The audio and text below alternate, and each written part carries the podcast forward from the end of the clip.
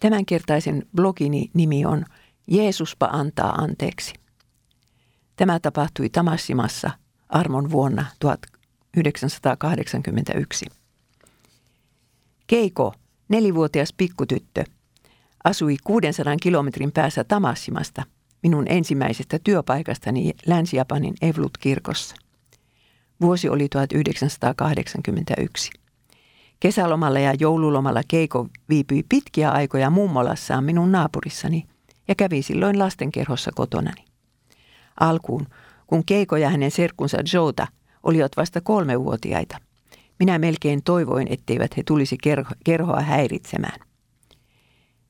Minun kielitaidolleni oli silloin tekemätön paikka saada sen ikäinen lapsi ymmärtämään yhtään mitään. Muistan, miten eräänkin diaesityksen aikana tämä kaksikko istui selin valkokankaaseen ja tappeli laulukirjasta. Koitin kyselymetodia. Kuulepas Keiko-chan, luuletko, että Jeesus tykkää sinusta? Isi tykkää Keikosta. Niin tykkää, mutta Jeesus tykkää kanssa, vakuutin. Eipäs kun isi tykkää Keikosta. Tyttö ei antanut periksi. Ja taas loppui yksi lasten kokous niin, ettei siitä ollut kolmivuotiaille mitään hyötyä. Eipä sittenkään. Seuraavalla viikolla kirkolle kävellessäni huomasin, että Keiko ja Joota istuvat rakennusremontin, ra, istuvat rakennustontin suurella hiekkakasalla leikkimässä. Jeesuksen opettaja tulee, Jeesuksen opettaja tulee, riemastui Keikotsan ikihyviksi minut nähdessään. Ikävä sanoa, mutta minua nolotti. Mitä kaikki naapurit ajattelisivat moisesta tittelistä, joka heleällä äänellä kaikui kautta asuma-alueemme.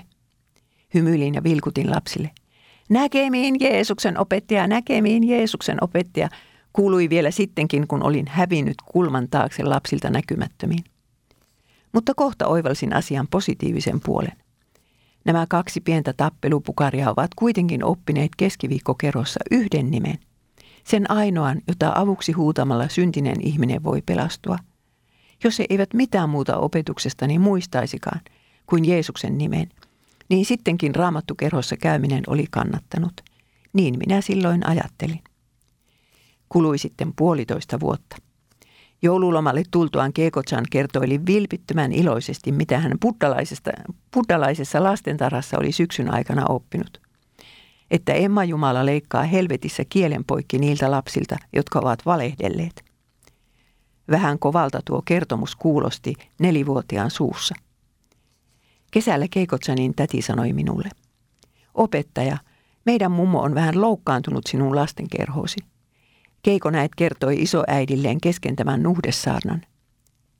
Jeesuspa antaa anteeksi. Mummo käski viedä kirkkoon sellaisia terveisiä, että opettaisitte lapsille enemmän moraalia ja hyviä tapoja kuin tuollaista Jonnin joutavaa anteeksi antamusta – josta lapset oppivat vain pahoille tavoille. Ensin hätäännyin Nakatan mummon terveisistä. Sitten tutkistelin itseäni ja rauhoituin. Minähän olen opettanut lapsille myös sitä, mikä on oikein ja väärin. Kyllä minun täytyy saada sen jälkeen sanoa, että Jeesuspa antaa anteeksi. Jos en sitä saa sanoa, niin mitä minä sitten Japanissa teen? Mutta tarinapa ei päätykään tähän – Kuultuaan Nakatan mummon reaktiosta työtoverini, japanilainen pastori, komensi minut kanossan matkalle pyytämään puheitani anteeksi Keikon isoäidiltä. Sitä en voi tehdä, vastasin lujasti.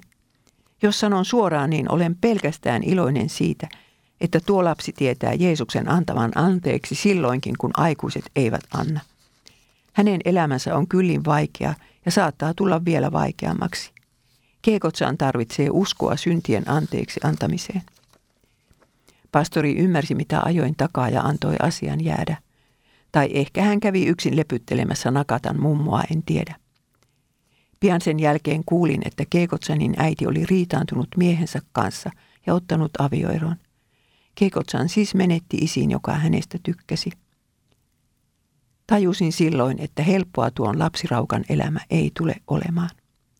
PS vuonna 2019. Nyt 40 vuoden kuluttua voin sanoa, että Keekoparan elämä on ollut pelkkää katastrofia. Jospa hän vielä muistaisi Jeesuksen, joka voi antaa hänelle kaiken anteeksi.